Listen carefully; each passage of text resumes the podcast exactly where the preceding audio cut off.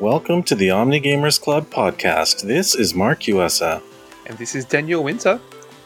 How are you today, Mark? Yeah, I'm not too bad. It's been a little while. Uh, sorry about the technical issues. Yes, yeah, we just having we've been trying to get this podcast recorded for several days now, and every night it's a, it's a different issue. The the technology is conspiring against us. yeah, let's let's just pray it holds for us uh, for a little while longer. Let's talk about games then. Uh, what have you been playing, sir? Well, I literally just walked in the door five minutes ago. I was out for the first time in in memory uh, at, a, at a board game night. I met a couple of our uh, mutual friends. We have a we don't really we don't really have a board game cafe here in Vancouver. We do have a board game pizza restaurant uh, called Pizzeria Ludica. Uh, they have a they have a couple hundred games that you can you play. Usually, you usually got like say three hours or so to, to order some pizza and drinks and and play a few games. So that's a great time. My first time there in about three years, so that was a lot of fun. I finally played Point Salad for the first time. The AEG, oh no, sorry, uh, Flat Out Games, published by AEG but designed by Flat Out Games. So that was a fun little drafting game. I only played it the once, very very briefly, so I don't have a lot of strong thoughts just yet. But uh, I've been meaning to play that one for a while, and uh, yeah, quite a breezy little card drafting. You can either draft vegetable cards uh, that are basically forming sets of these vegetable cards, or you can draw, draft point cards that are worth variable points on certain combinations of vegetables. Or you can flip those point cards into uh, vegetables. And so there's a little bit of, of planning ahead there and trying to block other people from getting certain vegetables and some, some clever little drafting, but uh, pretty breezy. So that was fun. I played Bites from Board Game Tables, fresh fresh game. Uh, they, they, they literally just added, added it to the collection while we were sitting there. Uh, that was I was again. I don't have a lot to, to, add. It was we only played the very light, simple introductory version, but it, it's basically like camel camel up Camel Cup. I can never remember which one that is. where, where there's a bunch of ants walking along a trail collecting food, but you you no one owns any one particular ant. You're moving them collectively. So the, in the first one to get to the end of the trail is worth the most points. So a little bit of hedging your bets on on one particular variety of food. Uh, so a little bit of in, sort of inve- light, light investment. That, that was good fun and played played another game of Ares Expedition, uh, which we'll be discussing obviously shortly. But uh, I would another a fresh play under my belt for that discussion. I enjoyed Point Salad quite a bit. That one goes over well with my family, a couple of younger kids, and I heard that uh, there's even in Korea, possibly other countries, there's a Ooh. Pokemon version. Yes, Pokemon Eevee point salad. Yes, we're very we're big fans of Eevee here, so uh, we're quite keen to try and find an import of that. yeah, that would be great. That would go over in lots of different groups, I'm sure, especially my family with the uh, Pokemon loving kids as well. so one game I'm going to mention, uh, just uh, and you can't stop me because you've been talking about it a lot, is one game called Elden Ring. Yes, I'm very curious how you're getting on with it. yeah, I told you I, I bought it a while back and I sort of just dabbled with it and then dropped off and played some other stuff. And I've been getting into it. And then now, just recently, I'm getting bored of it. So, the long story short is uh, it got some hooks into me. I have enjoyed what I've played. I'm going with a um, magic user ast- astrologer build. Okay, it's fun because I heard it's a little less intense, and that's just fine for my speed. I've been enjoying exploring the world and going into some of the little mini dungeons, I guess you could call them, and just kind of, you know, touring around. There's some really nice vistas in that game, and there's, you know, there's a real big promise of being able to explore and go anywhere, but kind of without a lot of direction Mm. I'm feeling a little bit meh about things. And I'm sure that's just a temporary thing, but I don't think I'm going to be as intense about it moving forward. I don't think it's going to be an every night thing. I think it's going to be like a once or twice a week thing. I haven't written it off, but you know, it's it's not uh, it's not got as deep hooks in me as I'll say that. I will say that the locations get a lot more interesting as you go. Uh, there is quite a bit of diversity in in setting, what you're doing generally never really changes. I mean, it, obviously each enemy is approached in a different way, but your tool set is largely the same for 150 hours. So you have to really enjoy that core loop. I mean, you'll get different spells. You'll feel like there'll be ups and downs of feeling more powerful depending on where you go, or or hopelessly underpowered, as it were. But yeah, I mean, I, I I really enjoyed that game from three quarters of it before I hit the, the, the difficulty war towards the end. But you, you have to be willing to sell. It's very much a self guided exploration game because you can't really go anywhere. You can, but the the, the level ba- the difficulty balancing is such a way that it's really a good idea to follow a pretty linear path, and it doesn't explain to you what that path is. yeah, so uh, you know, I understand that. I know that there's different things to come. You know, I'm level like 40 or something, and I just am hitting a hump where it's not that compelling. Mm-hmm. And I think that's fine. I don't think it has to be. I'm not nuts for it. But that's fine. I see lots of good things about it. So I'll probably go back. Yeah, how about you? Playing anything else? Yeah, well, I mean, now that I'm, I'm done with Elden Ring, I've been picking away at a, at a bunch of uh, other s- smaller indie games, uh, largely on Game Pass. Throw another coin in the bucket there. Uh, I, I, think I mentioned it before uh, that I've been playing Bugsnax, which I finished this last week. And I, I was a bit hot and cold in that game the I, I went into it for the bugs, the, the, the like these Pokemon style creatures that you're catching, and you stayed for the snacks, right? Well, uh, I stayed for the the Muppets, the Grumpuses, the sort of townsfolk that you meet. Uh, the, the the bug, uh, the actual bug catching ended up being a little tedious because it's very much physics puzzles, and once you've once you've caught one uh, using that puzzle, like executing it again and waiting for the, the, the, them to run their loop and fall into the trap can be a little bit time consuming and tedious. But the so, so that you, you have this central town that you've uh, these th- 13 grumpuses there these nondescript muppet type creatures have moved into this town on this island and but just before you arrive they'd all abandoned it and went off they had a big fight went their separate ways. And so as you get there your main sort of drive is to basically find them all and bring them back to the town and and sort of reunite them all. Uh, so that's basically the main drive of the game, and you're doing that via finding bug snacks for them ostensibly. And they're all very tropey characters. They're like there's one that's just a jock, and there's one that's a conspiracy theorist, and one that's like a snoopy gossip girl.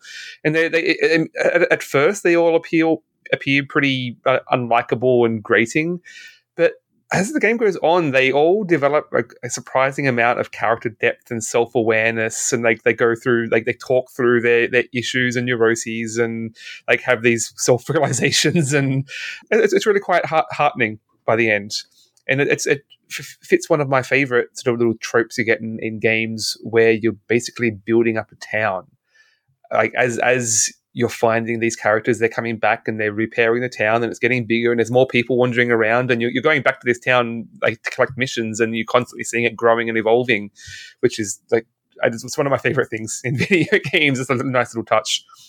And I think my daughter agrees. Like I, I expected her to like the bug snacks, but she is obsessed with with these grumpuses. Like even though I'm finished the game, I still have to turn it on once a day. She wants to go say hello to Wiggle and Wambus and all, and all these characters. She just she loves them so much. That game does look very intriguing. Uh, I haven't cracked it open yet, but uh, I am interested, and I'm sure you won't spill the beans. But I understand there's kind of more more to that game than uh, meets the eye on the surface level. Yeah, there are twists. It didn't go quite as dark as I was expecting. It's a, it's a very irreverent game, and even when it goes dark, it does so in a very irreverent way. Uh, I'll say that. But like, the the big surprise for me was how heartening the characters were in the end. Uh, and I think that was quite satisfying how it all wraps up on a, on a character level. So it's worth worth try- giving a try.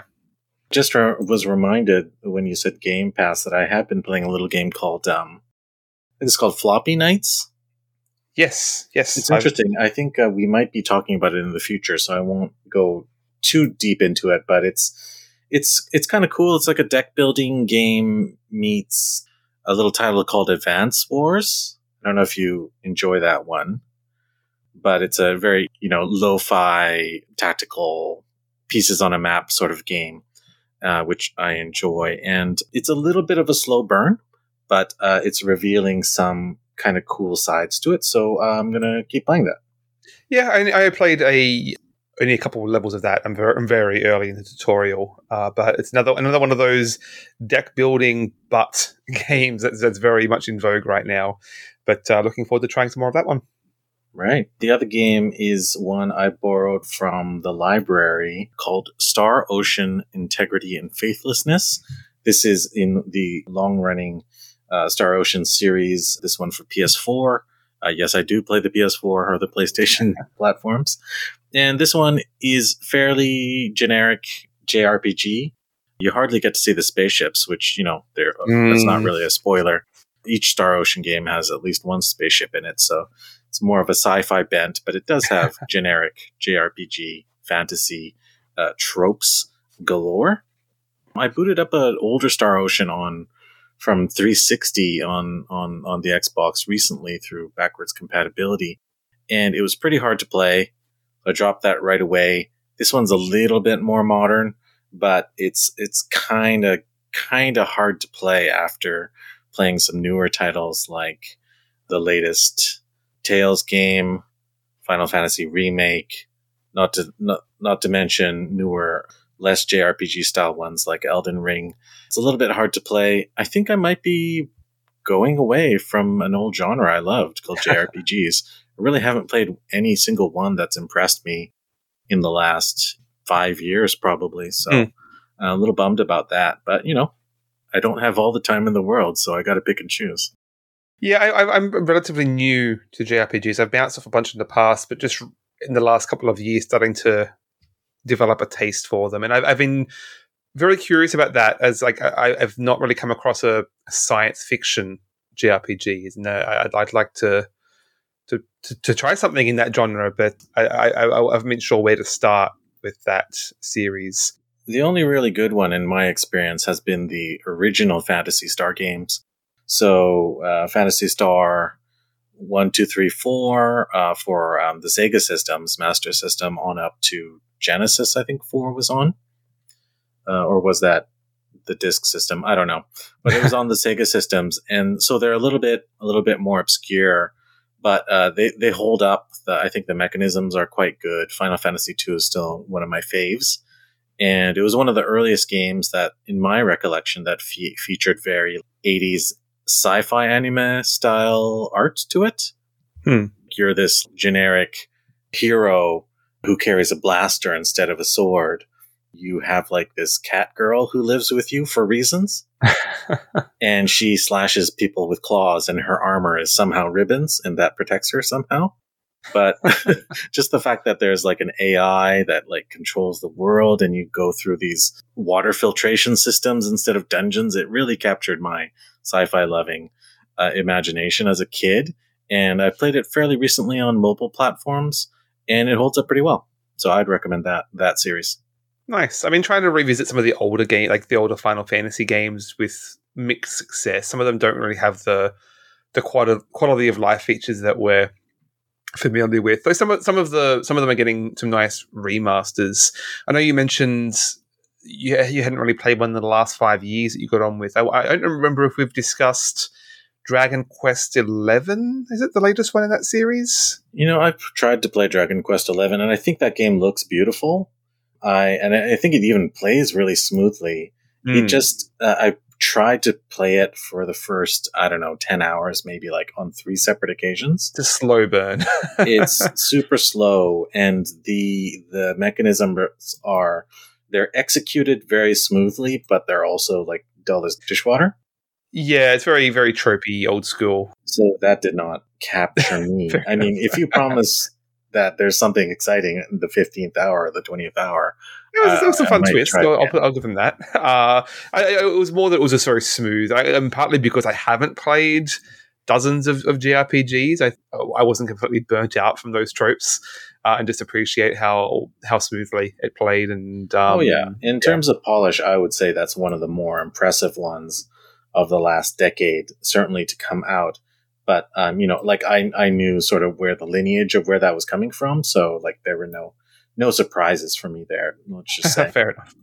Yes, it is. It is um, building a lot of nostalgia, like like these little side quest areas where you you go back in time to to two D renderings of all of all of the previous games uh, in a very retro style. yeah, Dragon Quest is a cultural phenomenon in, in the country of its origin, Japan. It's synonymous with video games and the boom era of the Japanese um, bubble economy. So uh, it really means a lot to them culturally. Like they have, you know, like you have Dragon Quest slimes on pop cans and you know bus ads and things like that. So it's it's not strange that it's just in the zeitgeist.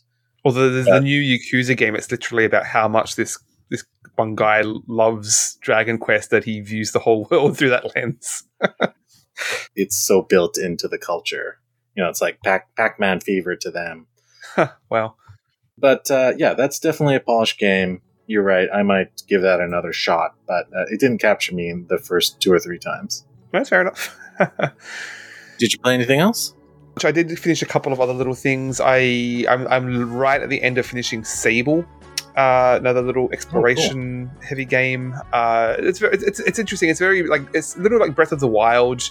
You're roaming this wide open space, uh, but, but it's very much desert dune sort of setting.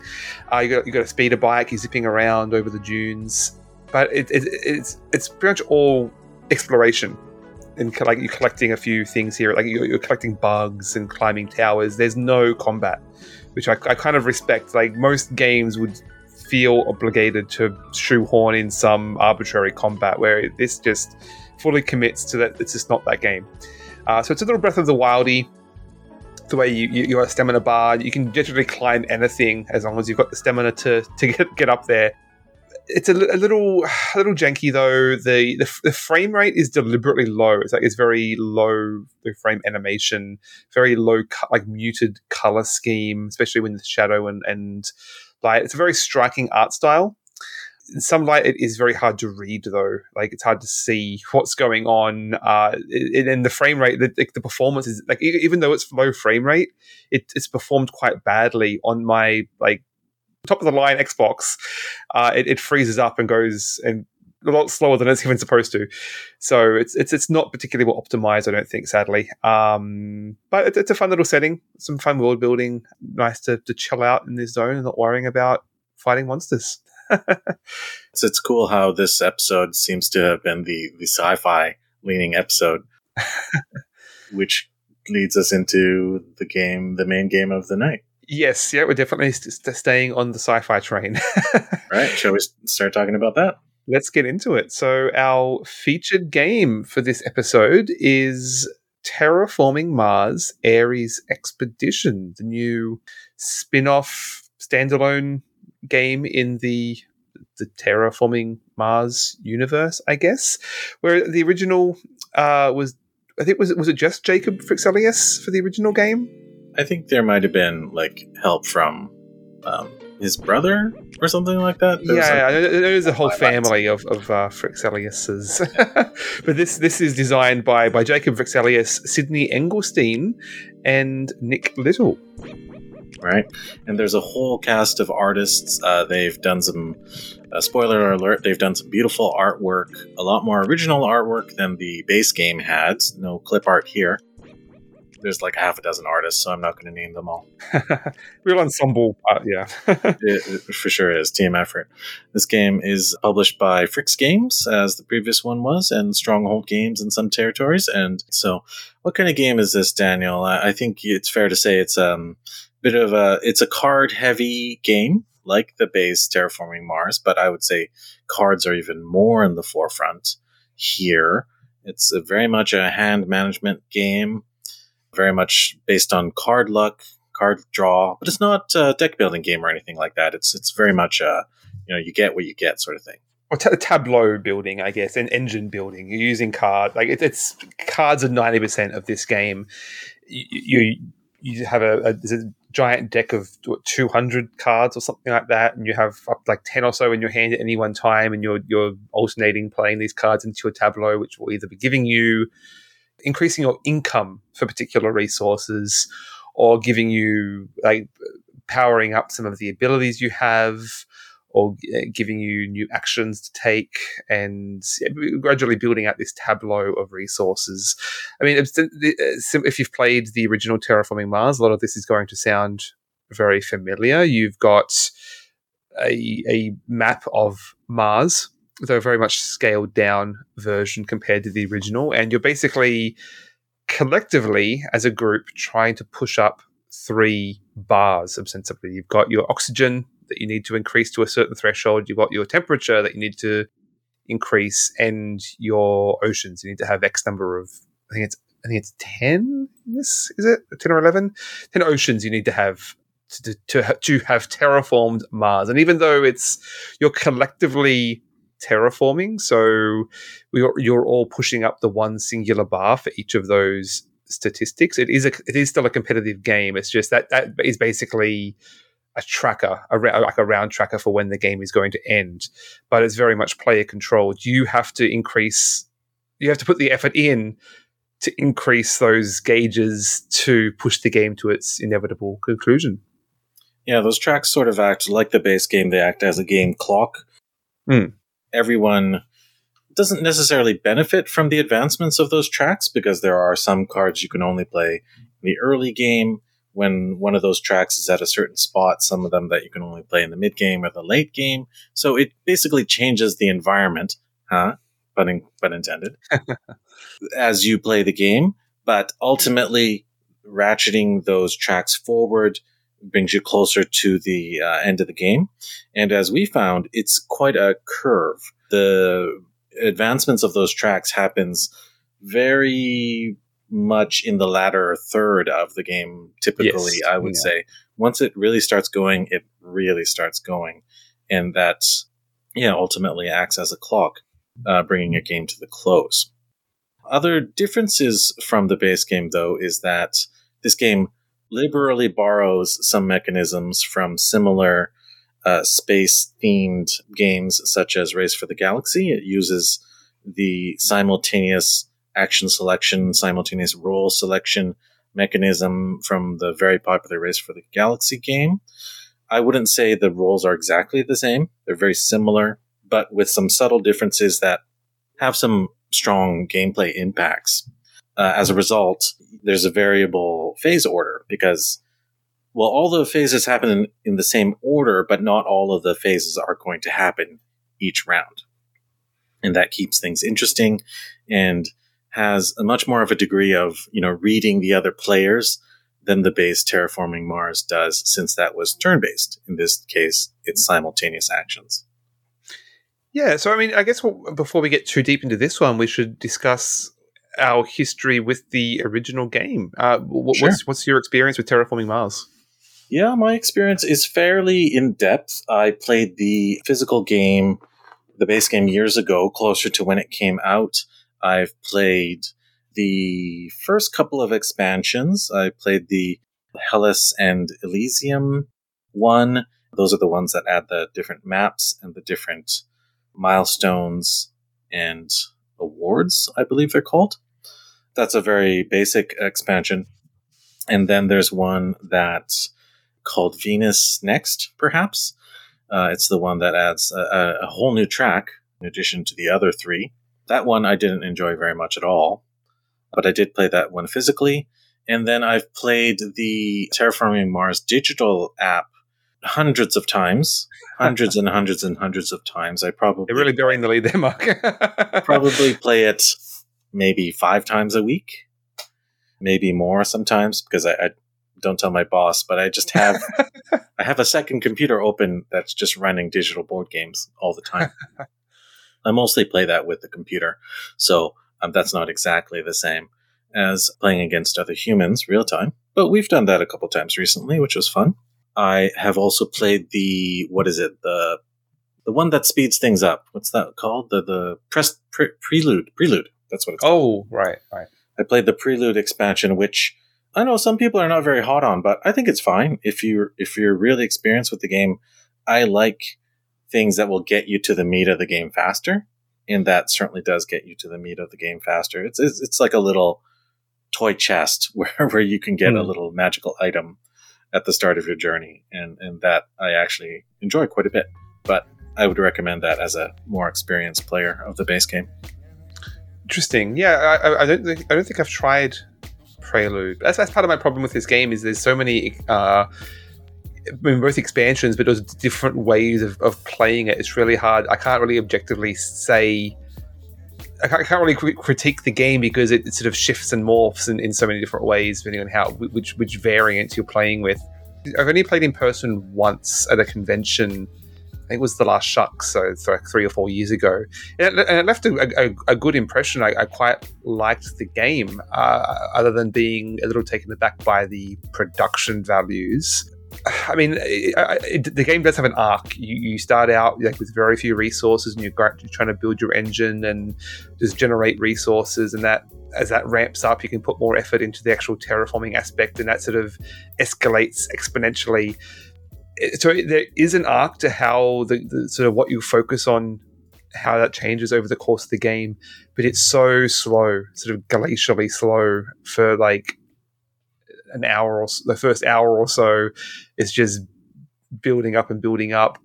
That it, it, it, takes a little too long to just play out what it's trying to do. I, I mean, I, I, guess if you if you're playing with a full group of experienced people, you could probably get through it fairly quickly. But if there's any uncertainty, it's going to take three hours basically. At least that's been my experience. uh, I, seeing as you've only played it once in uh, person, I would think a lot of that time was from unfamiliarity with the with the game. I, I don't have any of those complaints in terms of speed for the base game.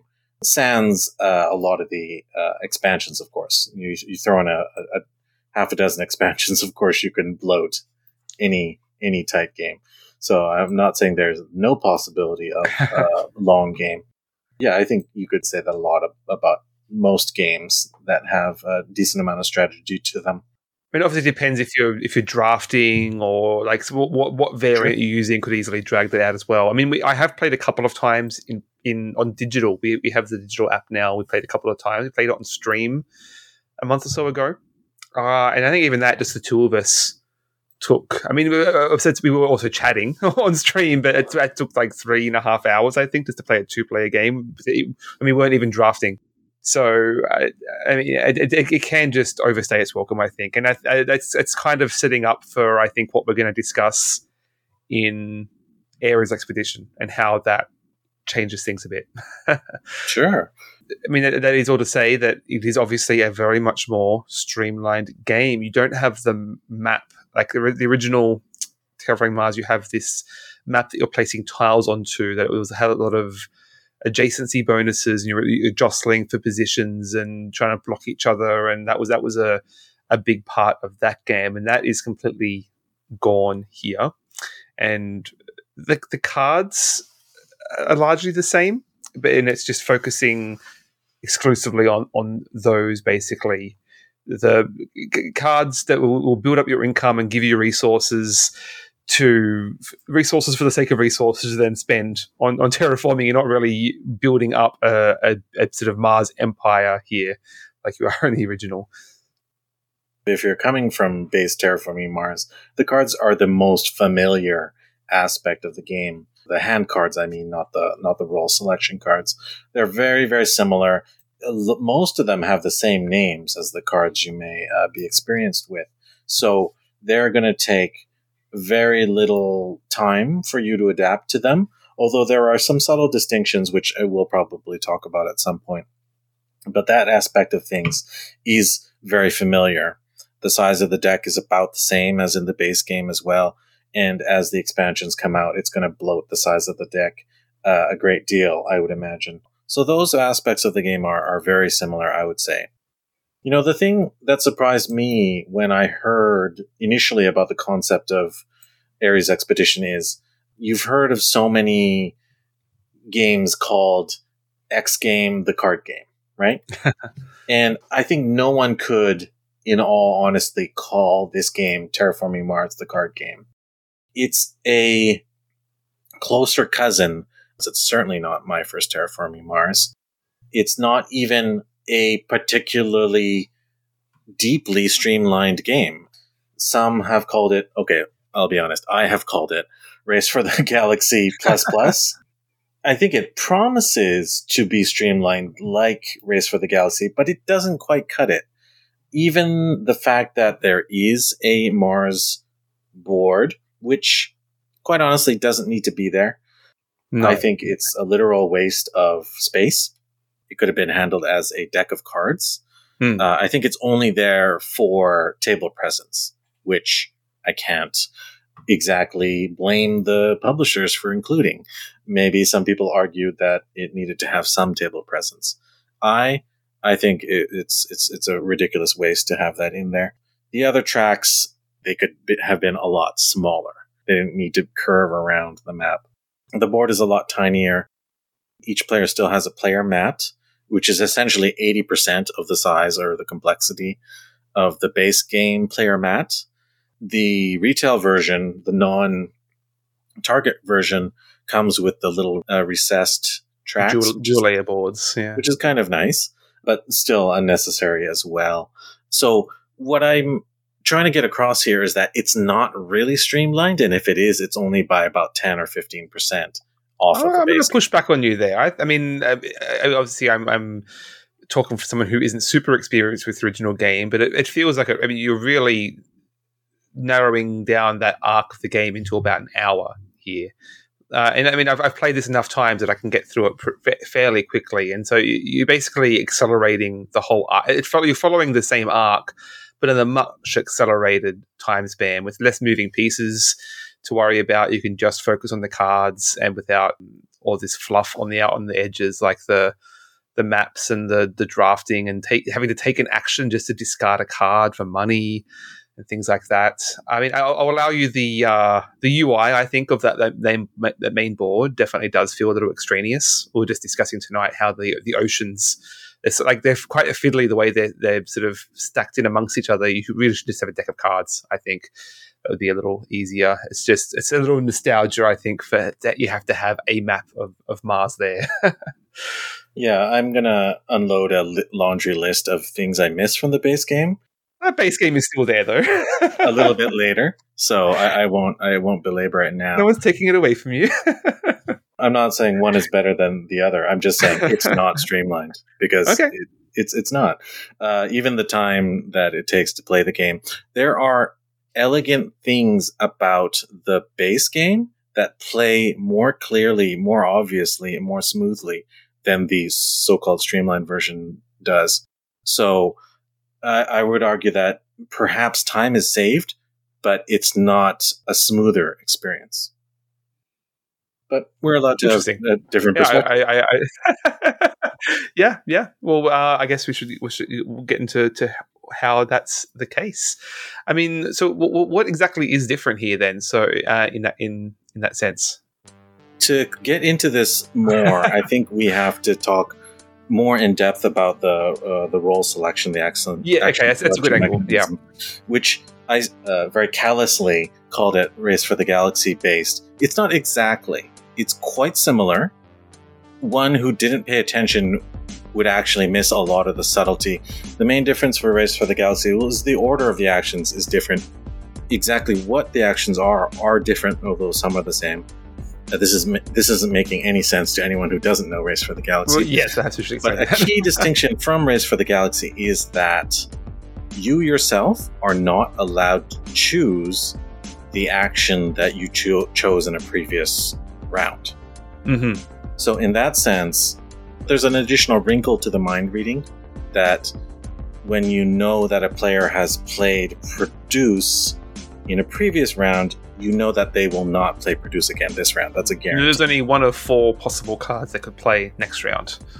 And some of that was uh, actually added a little bit of overhead because you you did have to track that. If you're into the habit of that, it becomes second nature. But it was an adjustment, certainly coming from Race for the Galaxy.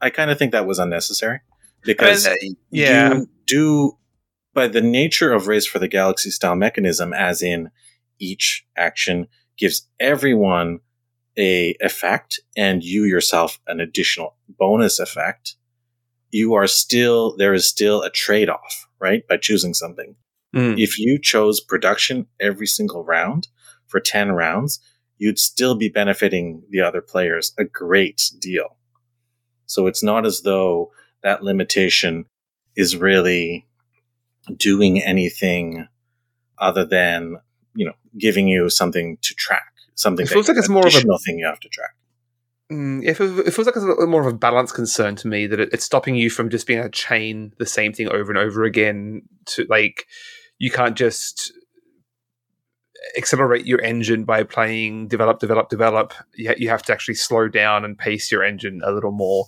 Uh, it's a little, little, kind of catch up mechanism, but just stops one person from being able to bu- building up a particularly efficient engine and just executing it over i and don't over think that's again. a problem if it, that effect applies to everyone Potentially, yeah. I don't know.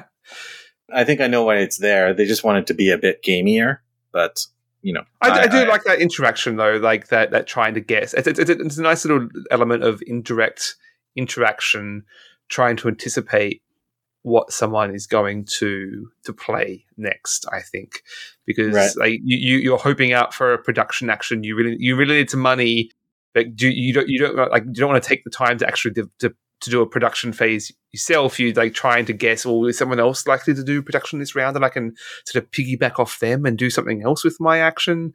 So I, that's, a, that's a nice little point of friction there, I think.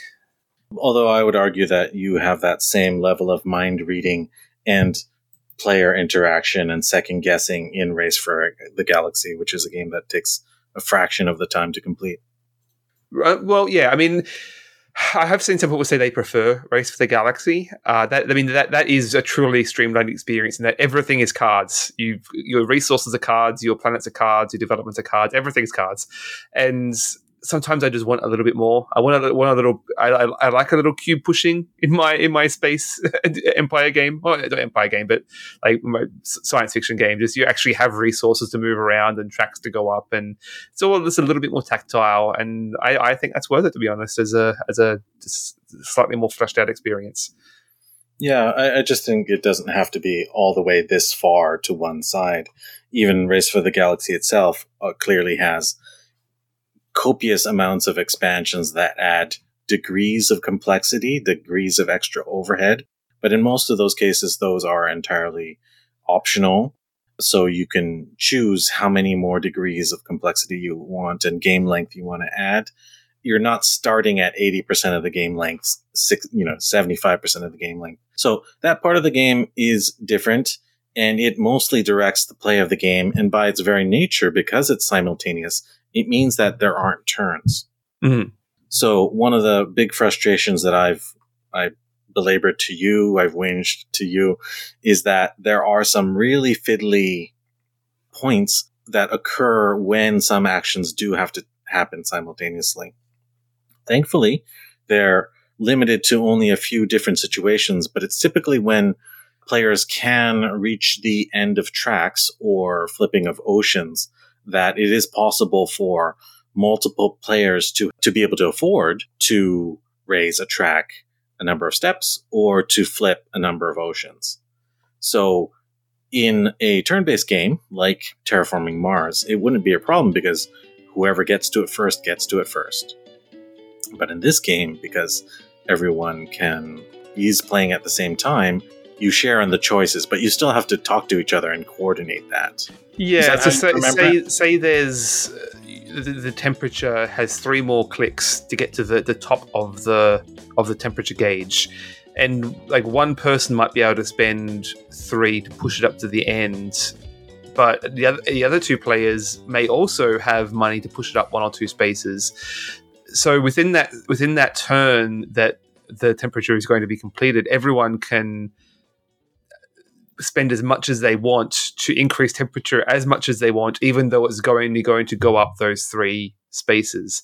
And I mean that, that is uh, is a little fiddly, but it's it's only for that one final point of the game. It's it's, it's a bit of a optimize. Like you have that one opportunity to to go all out and and maximize that. And I, th- I think it's more of a problem with the UI, as we discussed. Maybe there was a maybe they're, they're a little too beholden to that layout of the original Terraforming Mars, and they could have come up with a different way of representing that temperature increase, perhaps. Right. So that's one of those areas where I do think the base game is more elegant because it didn't have to introduce this edge case solution because the initial solution didn't have the potential to create those dogpiling effects. In, in that sense, I think the original game is more streamlined because it didn't introduce unnecessary complexity. It depends on how you're defining streamlined. I mean, to me, just the whole the, the, very nature of having it turn based just drags that game out so much. Especially if like every, everyone everyone's passed and one person just is just playing out their turn and has another ten actions, and I mean. It, it, it, can slow down the game, or while you're waiting for your turn. Where, where this is much more snappy. If not streamlined, it's at least more snappy. Just as you're playing simultaneously. Well, you only get to choose one or two things on your turn in the base game, anyways. But I don't want to become this is a case of, you know, this or that. Other differences uh, that I miss is that turn based, the turn based nature of the base game leads to more tension, as in, I have to prioritize this because if I don't get to it, the other person will pick it up. Key examples of this are the bonuses that happen along the tracks the oxygen and the temperature tracks when players are about to advance it beyond a certain threshold, the one player who uh, advances it gains a certain bonus. So there's mm. this hmm. very juicy degree of player interaction that happens m- at, at, key points throughout the game. There's a couple of them earlier on, I believe, on the temperature track. There's only one on the oxygen track, but depending on the timing, you can kick it off so that there's this little cascade of bonuses and you can even trigger a second bonus. So that's a very juicy scenario. And you see the players very much sort of sitting at the edge of their seat when that sort of situation comes up, as in they're eyeing each other. Can this guy afford it? Are they going to be able to pull it off this turn? Should I do this thing, which would be more optimal first? Or should I play this now because I don't want to lose that opportunity? Like those tense decision making opportunities are just not available because you can't have that track when it's all simultaneous. That's fair, but I mean so that, that, only happens two or three times a, a, game. Like, there's not that many. There's only a couple. You know, mm-hmm. there's, only, there's, only, a couple of them on the track. It's not a huge part of the game, and it, I mean, it, the benefit of getting it feels good, I guess, but like the the, the rewards aren't that huge. All things it happens four times on the tracks, and it happens three times with the awards and three times with the milestones. Okay, the, the, the, the awards and milestones I give you, I think that's what's one thing I would like to see returned, and they and they are returning that with the um, upcoming expansions. They've, they've just a few months ago did a Kickstarter. And there's like three modules basically coming to this, and one one of those is they're returning the milestones, and I think that's a, a nice level of friction and it is actually adding a, like that race, like something you're collectively racing each other for. I think that would add a, a nice point of um, interaction for this. Right. Yeah, I'm surely they are adding it because it is a clear oversight that they removed it, and they probably removed it for the sake of reducing the complexity and reducing the cost. But judging base game to base game, that tension is purely missing from Ares project or Ares expedition, I should say. Yeah, Sorry, I, mean, I always get that mixed up. well, it was, it was another point of confusion that someone someone in our group pointed out that um, Geoff Engelstein, the, the, the, father of, of, of Sydney yeah, Engelstein, had had uh, also designed a game called Ares Expedition that was uh, an old what's the not just Geoff Engelstein, but also game, I think, wasn't it? but also it's a Z-Man game, yes. and it was Geoff Engelstein's uh, son. Sorry, I don't know the name off the top of the hat, but it was two Engelsteins on the Ares project and one Engelstein on the uh, Ares expedition. Right. gaming trivia. Getting back to where we were. Okay, sorry. You know what? I'm going to let you talk about one of your points because I feel bad monopolizing. well, I mean, I, I, do like. I think there is a point to to it being streamed. Like I said, that if you if you want that big meaty decision space the original terraforming Mars is still there. This is trying to do something different, even if it, you might consider it lesser. But I mean, in, in the sense that there's less interaction, uh, but it, it's just sometimes you want that type of game where you can just focus on your own little engine building. There's no there's no like, attacks. Like I remember in the original, you could uh, fight, kill each other's um, animals, for example. Like that's not really here. You can just focus on your own little engine and not be worrying about other people coming in and, and eating your pets. so I mean, it, it's like there's definitely a charm to those sort of games. Just solitaire engine building, ostensibly. Uh, there there is little areas of, of friction with the the interaction. Like I said, when you're activating those those phases, like when when you like trying to activate an action phase. Action phase being when you can actually push those tracks up, spending resources to push those tracks up. You might like very selectively doing that when no one when you have the resources but no one else does can be quite key. So there's these little um, areas where you it does encourage you to look at other people's resources at the very least and, and trying to to intuit what they're going to do. But it's a, it's a much more friendly version of, of, of that interaction. I feel, and I, I, I like the the pacing of that. I really like the action phase. Actually, that's one of the parts I like the most about Ares Expedition, and I, I don't want to make it come across as though I hated Ares Expedition because I'll, I'll tell you what my final verdict is uh, soon enough. But uh, there are aspects of it I really enjoy, and I think the um, action uh, phase uh, is is one of the more successful versions, and the thing that distinguishes it the most from a very similar, uh, what could be very similar games like Race for the Galaxy. And obviously, you, are very much beholden to the original game, uh, and there's like no no harm in that. So, I mean, anything less than that is going to be exactly that. Perhaps it just didn't doesn't differentiate itself quite enough, I guess, to to really stand on its own. If you're, well, I want to make it very clear that I'm coming this from not just comparing this to the base terraforming Mars. I'm also comparing comparing it to two other key spacefaring uh, card based games that I enjoy a great deal. So, mm, um, so this is sort of my somewhere wheelhouse. in the middle. yeah. So on one end of the spectrum is is is probably terraforming Mars isn't even the most complex space themed strategy game. Obviously, there's so many that we've played like Beyond the Stars, or that we've talked about like Eclipse, even behemoths like Twilight Imperium that we don't need to go at length and talk about here. But I'm primarily comparing it to uh, short to medium length strategy spacefaring games that have cards as a primary component, which is a mouthful. Mm. So terraforming Mars at one end of that scale, and Race for the Galaxy base game being at the very you know swiftest, shortest, most streamlined end of that. The other game we talked about in the terraforming Mars universe. Oh, the name is escaping me right now. The game that we covered. Uh, uh, New Frontiers. New Frontiers. New yeah. Frontiers. New Frontiers adding a little bit of wrinkle in there, but that's not really the game I was comparing it to. Is uh, I was talking about Eminent Domain. Right. Yes. Which I've talked about before. You know, it's one of my more um, most favorite games. Its its base game is is fairly streamlined as well. I would say it just a little bit more going for it than base Race for the Galaxy, but it has an elegance in how the roles are selected there that I think I, I, I prefer. I, I, I, honestly do to Ares Expedition. I think it's cleaner. I think it's tighter. Some of the expansions for that game are not perfect, but neither are the expansions for Terraforming Mars. So I would say that that's my preferred streamlined card based sci fi strategy game. And I prefer a game more at that length if I was to choose an alternative to a more lengthy, complex game.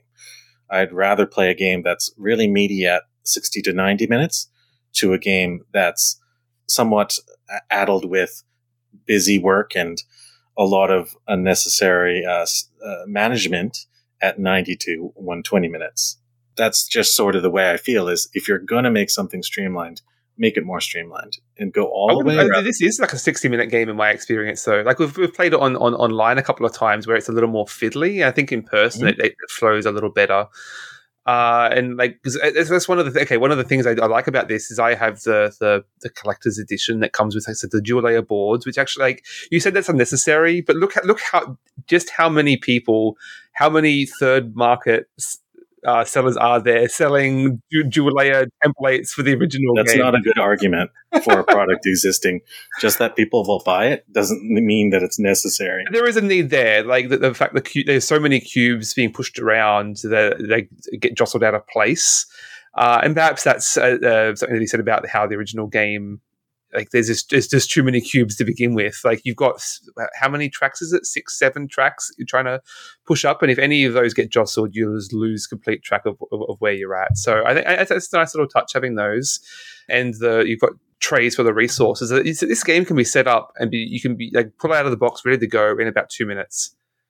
So there's there's very uh, there's a little bit of fiddliness like the oceans in that, but all things considered, I think it's a very easy to, to pick up and play because you've just have the cards. You're not worrying about the tiles and the the other player boards and everything. I will uh, admit that there are experiences that I've had that maybe you and I haven't had the same uh, experiences. Uh, I've only played this game at one, two, and three. Yes, I've played solo. I think that the game has dragged uh, in in all of those lengths. Uh, in my perspective, uh, surely I'll get faster at solo once I play it more. And that would be the case with those other numbers as well. Two or three players once those players have played it more. But Race for the Galaxy doesn't take long, no matter whether you're a novice or or an experienced player, is what I'm saying, right? You're you're no, not shaving off half of the game. Yeah, I mean, this is different enough from Race to the Galaxy. It doesn't have to be better. Like, it doesn't have to be doing that same thing. I, I, it does do different things to Race for the Galaxy that that, that it doesn't feel like. I, I, I like having the the actual resources tracked. This is like Race of the Galaxy doesn't have a real engine building. Like it's over and done pretty quickly. You, got, you have a few abilities that you're comboing, but you're not really building an engine in Race for the Galaxy.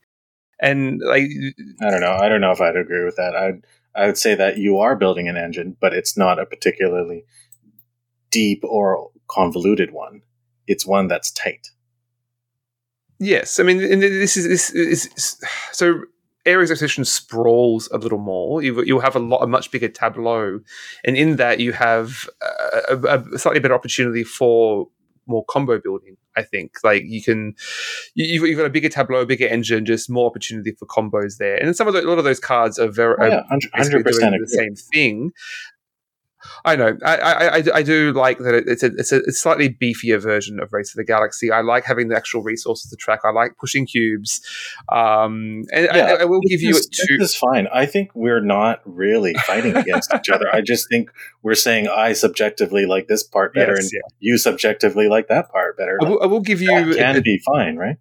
I will give you two plays. It, it does drag a little bit, partly because of this whole mechanic of that so the game ends when you push these three tracks up, and that requires the same amount of investment, whether it's two players or five.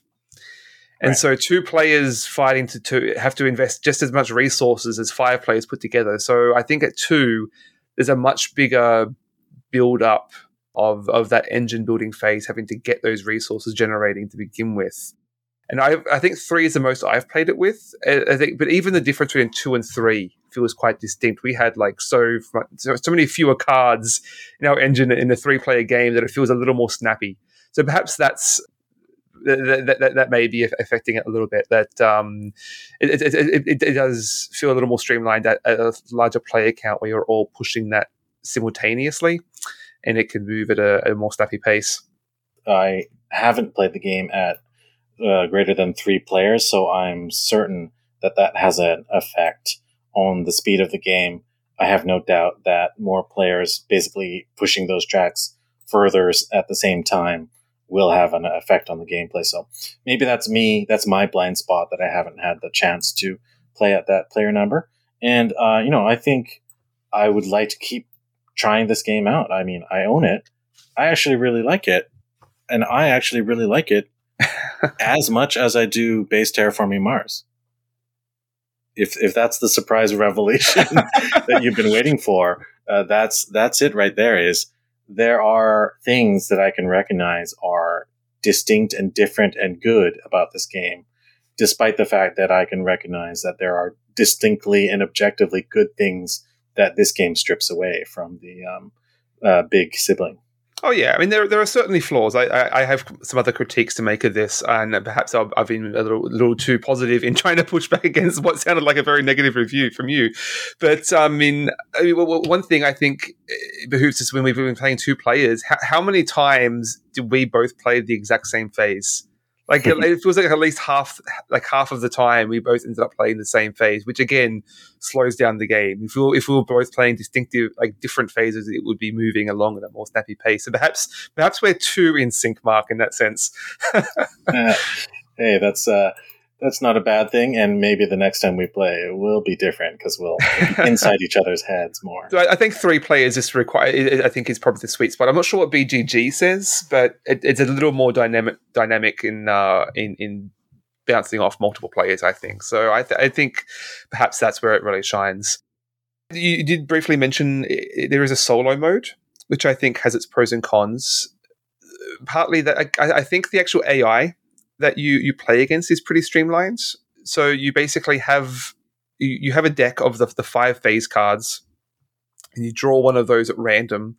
For like you you play a phase card, and the AI will draw a random phase card, and so and you activate those two, as if it were a two player game. But then you keep drawing from that same deck without returning those cards. So the the deck's getting smaller and smaller. There's only five cards.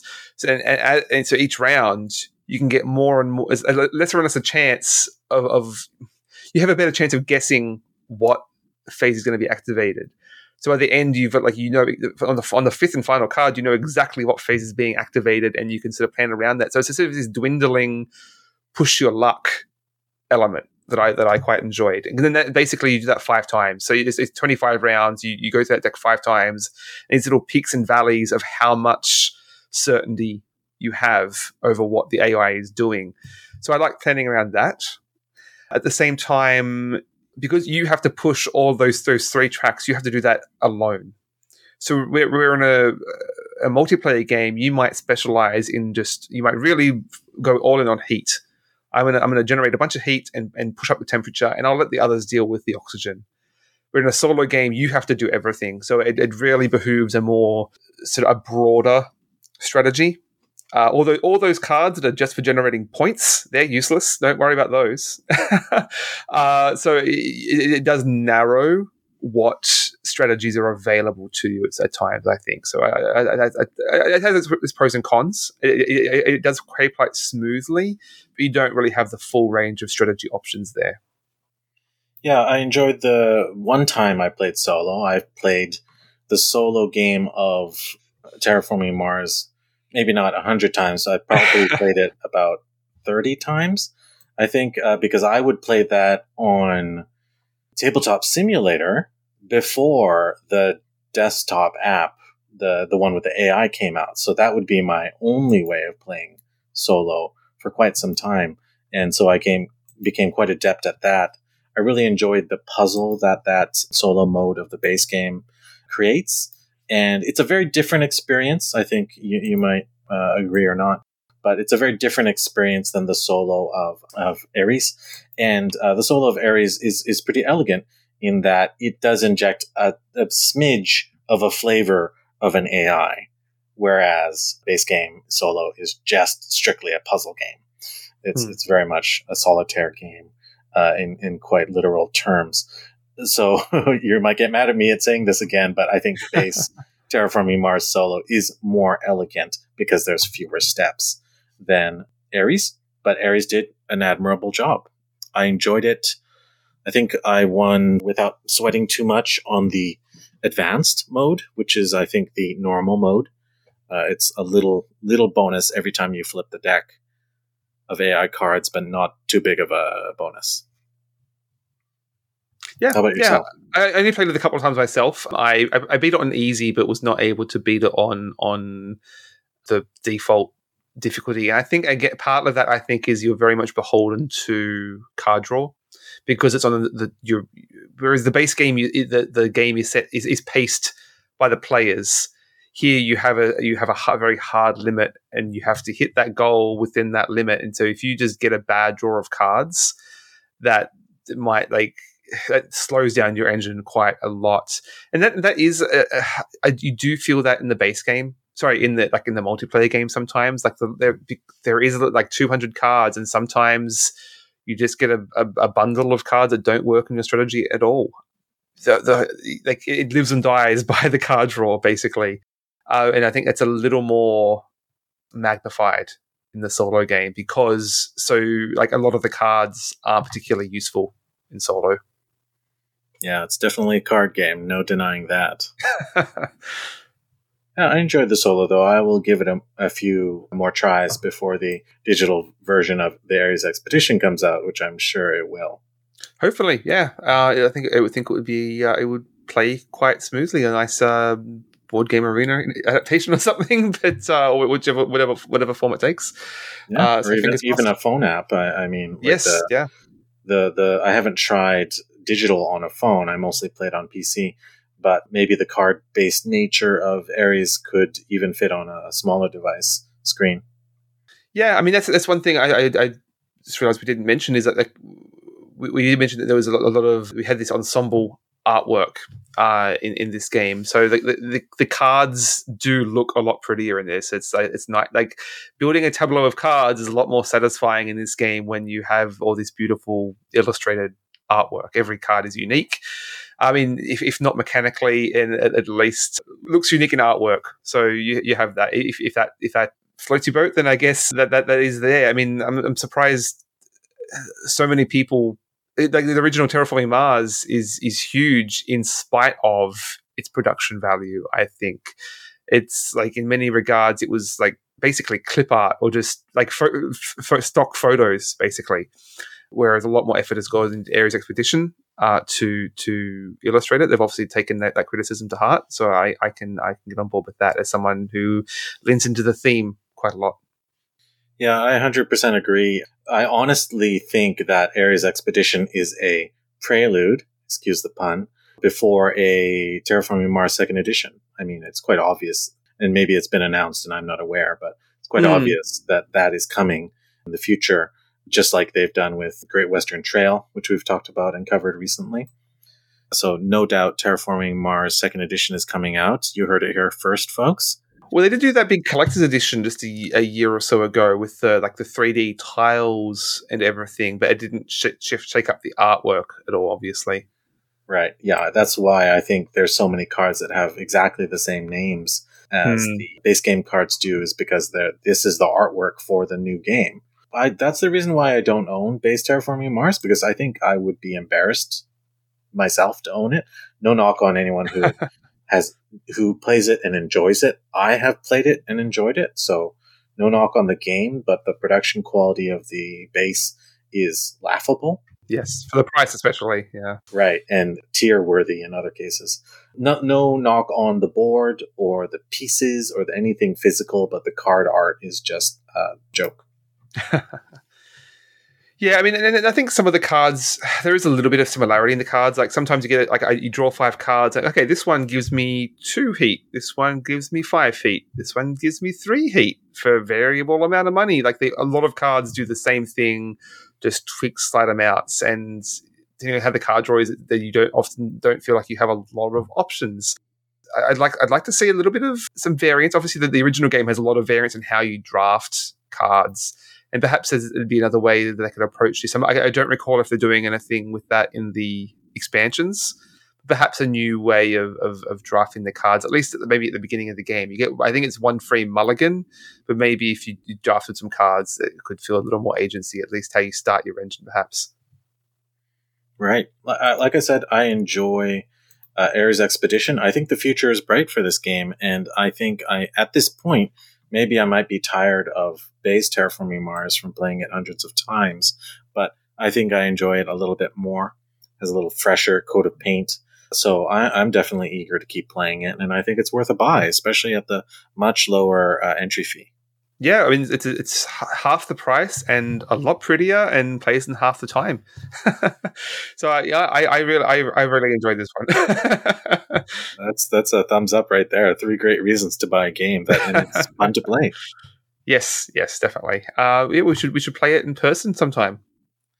Yeah, hundred percent. Although we'll need a big table because just like the base game, this game is a super table hog. Yes, yeah, you need a lot of space, lot of space for those cards. Your tableaus are going to be giant, like few other games I can think of. We need to stop. I think we need to stop focusing on the on the engine building phase and just, and just get get ahead and just terraform it already. okay, a couple more points before uh, we wrap it up because I think you know you you understand where I'm coming from with this game. Continuing on my list of gripes is I missed the spatial puzzle of building the cities and the forests and the ocean. That is a very fun mini game, almost a game in its own right in Terraforming Mars. Quite obvious that that's a place where they could cut the tension. But at that point, I wish they went all the way and replaced the uh, oceans with a deck of cards because there's mm-hmm. quite literally no reason to have tiles in that case. The this is fiddly. spatial yeah. relationship doesn't matter, and you don't place any cities on the map itself. Mm-hmm. Yep, no, I, I, I, can get on board with that. It's uh, the, the, the way the tiles, tiles are laid out. It's quite fiddly to grab them. I think so. Yeah, I was literally discussing in our game tonight. I think just uh, throw a deck of cards in there instead or something, and maybe tweak the UI a little bit. Yep. Otherwise, the cutting of the energy resource from the base game, I think it was a smart choice. Yeah. It was confusing to a lot of people. Initially, me, I had to ask the rule teacher multiple yeah. times how exactly it worked because although I wanted to wonder how much yeah. of that is because you're so familiar with the old game though. I said it's a good thing that they got rid of it. Oh, okay, all right, all right. Yeah, it's it's a little conf- confusing to understand though. Uh, still, I think because rather than ha- rather than though those steel and, and titanium discounts built, rather than you you generating those resources to spend as a discount, you just have a flat discount like you you have a oh you're you're talking about the resources. I'm talking about energy itself. And energy. Oh like heat you mean? Oh no, i see heat. that's right. Energy. so heat heat transitions into energy. That's yes. right. Yes i completely forgot that was even missing. Yeah.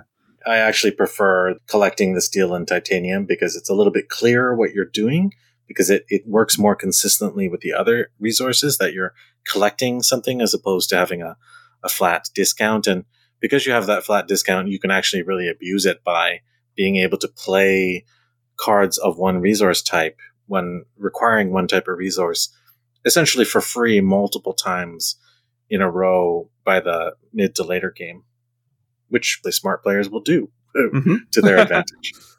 Every time, every time I try and focus on that strategy, though, I just never get the cards I need to, to make it happen. So sometimes you're a little bit beholden to that. well, next time, let's try when we play in person to do the multiplayer uh, card draft. There is a drafting version, right? There has to be. No, no, not not in the base game. Oh, no, that's, that's, what, I'm, that's what I'm curious about. Yeah, if, if they. Oh, that's another thing I miss now. All right, don't let me harp on about this. I have no more complaints. I fully endorse Ares Expedition, and I think it's a good game to play. Yeah, I'm looking forward to uh, the expansions coming out and seeing how that mixes things up. I think I'm, I'm looking forward to the milestones. I think that will add uh, just enough interaction back to this to to really add some some juicy tension. So, uh, and I think I think there's a. I'm trying to remember what the modules were. There was, there was the milestones. There's one that's a co-op version, and I think one one may have just been more players, perhaps. But I think in all of those is just more cards as well. It's an easy way to expand a game. Oh yeah. Very nice. Anything else you want to say about Ares Expedition? No, I think I think that does it. Does it? Very good. Well, let's talk about our next game. What are we covering for uh, our next video game? Well, you may have already teased it, but I, we are going to take a look at Floppy Knights. Uh, I, I, should, I, should, have looked at the publisher, but it's uh, yeah, a new indie game on on Game Pass, or I assume it's on Steam, probably. Deck building game mixed with tactics. Like a, I, I, you mentioned Advance Wars, was it? Uh, which I've not played, but the yeah. top-down isometric tactics game, like the, the, the grid, the grid tactics. So your yeah. your fi- Final Fantasy Tactics, your uh, what's what's the Fire Emblem? Fire Emblem. Fire yeah. Emblem, yeah. It's closer um, more Fire Emblem than FFT, but yeah. And you're using cards uh, as a deck building game using cards to manipulate the battlefield. So I, have only played a little bit of that, but looking forward to trying it. We do have a guest lined up that we're excited to talk about. I don't know that we're announcing that just yet, but uh, keep an eye on social media. That's right. I'm excited about that. So I uh, hope you all managed to get some great games in. And remember to have a balanced gaming diet. That's great. Great talking to you. And uh, keep on playing a variety of games. Everyone out there. All right. Thanks, Mark. All right. Peace. Bye. Bye.